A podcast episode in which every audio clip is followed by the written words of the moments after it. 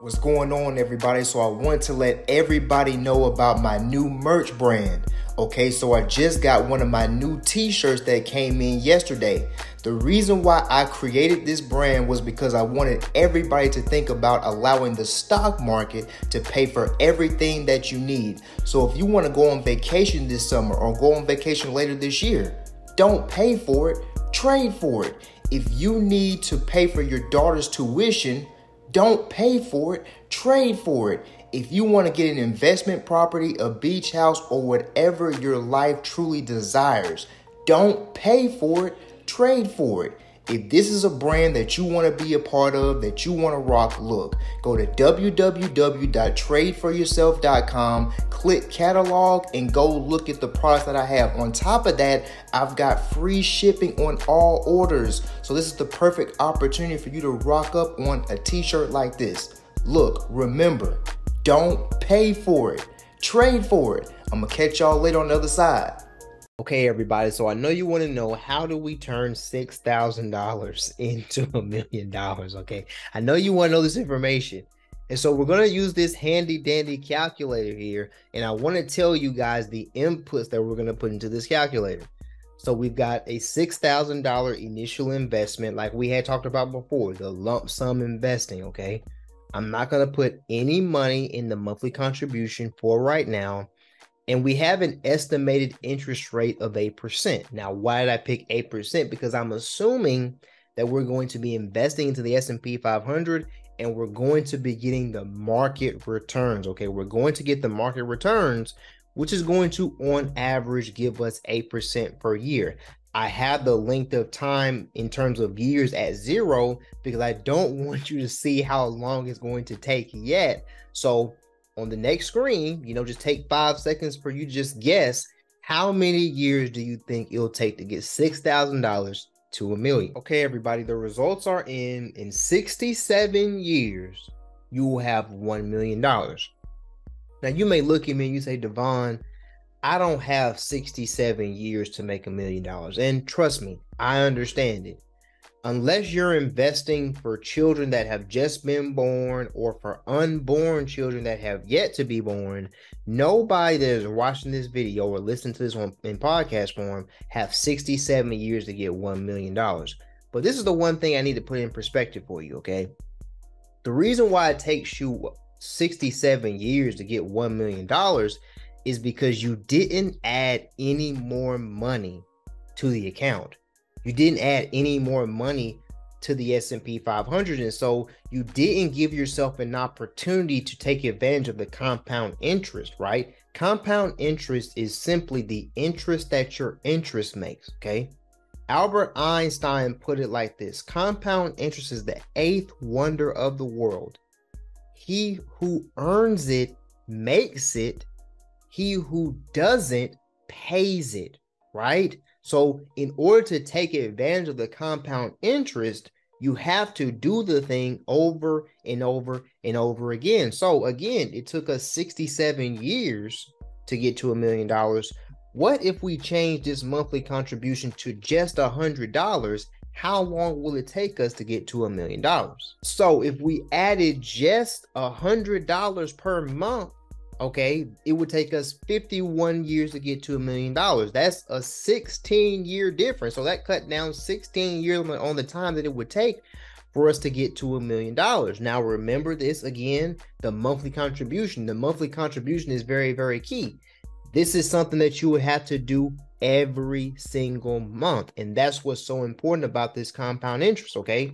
51 years, okay? So what if we change the contribution again? And, and I'm gonna change it one more time. What if we change it to five hundred dollars? Where would that put us? If we change it to five hundred dollars a month, that would put bring us all the way down to 34 years, okay? And it would give us one million dollars, right up right over one million dollars at 34 years, right? So the first chunk, the hundred dollars, took us down 16 years. The $500 a month brought us down another 17 years. So what am I trying to really get you to understand? What I'm trying to get you to understand is that this monthly contribution is very, very important. You have to continue to put money to work, okay? one $6,000 investment, one $10,000 investment, you know, one $25,000 investment. I would argue that you get the most out of it when you actually put more money to work. Okay. Let me give you an example. A lot of people in the stock market love to give the dot com bubble as an example, right? Okay. What was the dot com bubble? The dot com bubble was when a lot of internet companies and a lot of technology companies in 1999, 2000 went up, had these crazy returns, and then they fell off a cliff and they crashed, right? One famous company that did that was Microsoft. Microsoft crashed during the dot com bubble.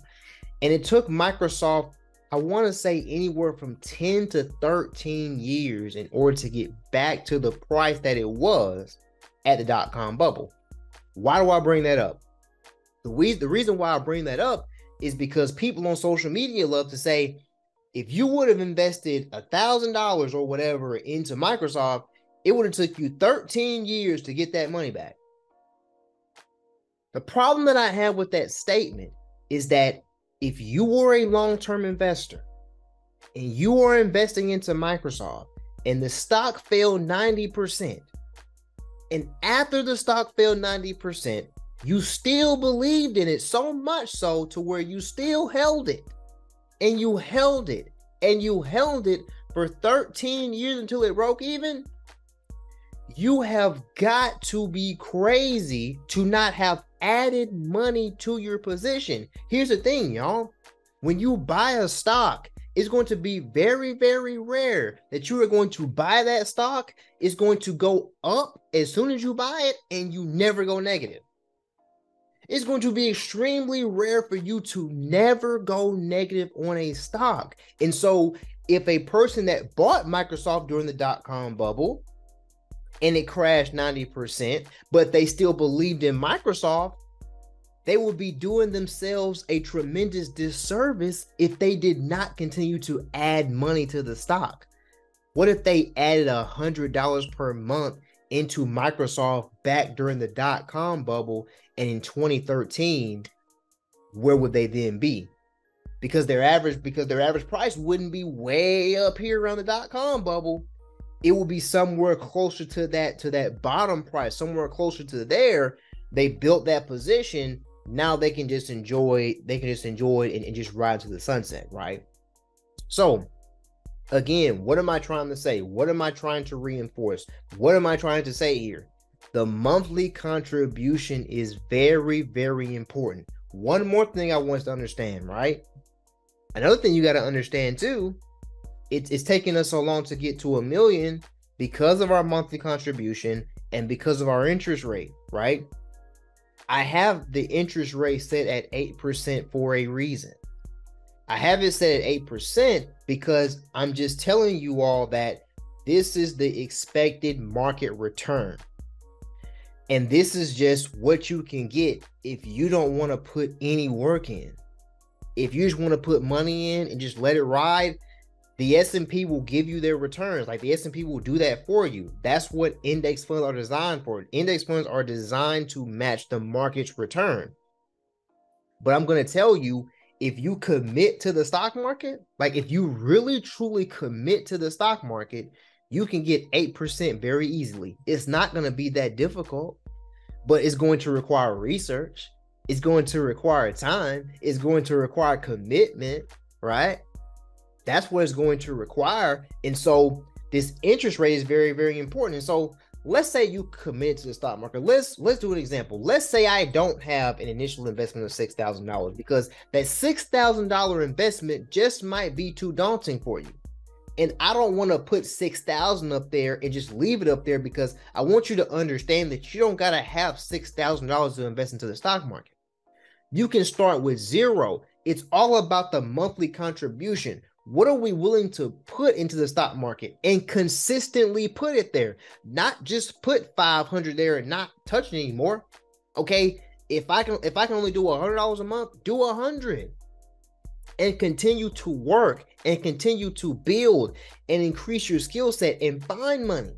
When you see when you see the money working and you see it start to work, you are going to find money to put to the market. I promise you. So let's do an exercise. Let's do an exercise. Let's say you were able to do $500 per month. Let's say you were able to put $500 per month into the stock market, for example. You can start with 100, whatever. I want you to say, hey, I'm shooting to get to a point to where I can put 500 into the stock market and let's see what happens, right? And let's see what happens over a 10 year time span. And let's say my annual interest rate is 20%. Let, let's say I can average 20% in the stock market because 20% is very, very good. It's actually great, actually, because most people will tell you that you can't get 20% in the market, and that's just not true. You have to be willing to put the research in and be patient enough in order to be able to get that 20%. But let's see, okay, if I have no money right now, I'm putting $500 a month in over a 10 year time span, 20% interest rate. Where would I be in 10 years? Okay, so in 10 years, $500 a month, 20% interest rate, you would have $155,752.09. Now, you may say, well, Devon, I don't have a million. I'm still about a little over 15% away from a million, right? But that's okay. But this is what I want you to do. I, I want to add context around the $155,000 that you got here, right?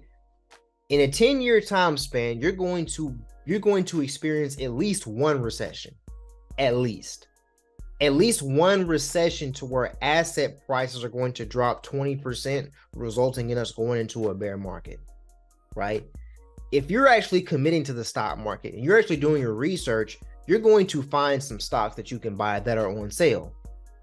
If we go into one bear market, if we go into one bear market over a 10 year period and the S&P drops 20%, there's going to be some stocks that you love that you've been trying to buy for a long, long time that have probably dropped that probably dropped about 50, 60%, probably. Maybe even 70%, depending on what you're trying to find, right? What if in what and what if this happened in year five? What what if we had a bear market in year five? You've contributed thirty thousand dollars, and let's say you've got about thirty-two thousand dollars in your portfolio because of the bear market. What if you did some por- portfolio reconstruction and you just moved some money around? And you put some money into some investments that you believed in that you knew were on a discount, you took advantage of them, you had a you, you had a great return, you'll probably be way you'll probably be way above 155,000 at the end of the day right? Because of the fact that you were continuously putting money into the stock market. What is my point of all of this, right?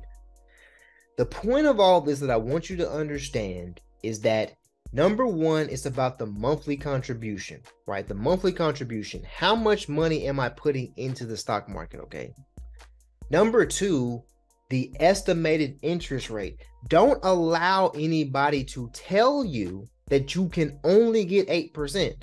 Because if you tell yourself that you can only get 8%, guess what, y'all? You're only going to get 8%.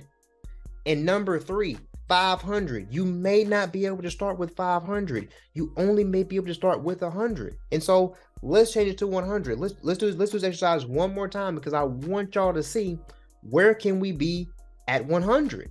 Y'all, even at $100 a month, at a 20% interest rate, you would still have $31,000.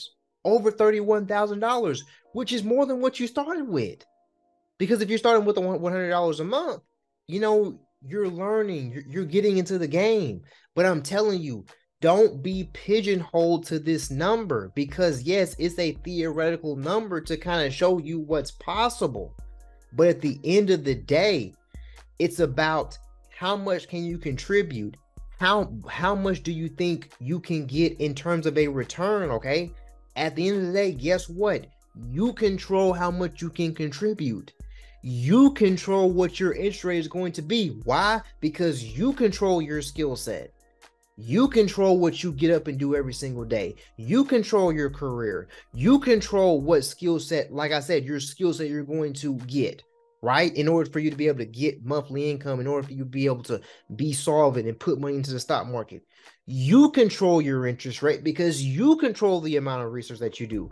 You control what industries you follow to see which ones are going to be the, the ones that are going to win in the next decade. You control that. You do not have to relegate yourself to the 8% that they tell you about all the time. Okay. That is just a baseline to get you into the game to let you know what is possible. Now it's up to you to make a decision to say, hey, am I just going to accept this theoretical compound interest calculator?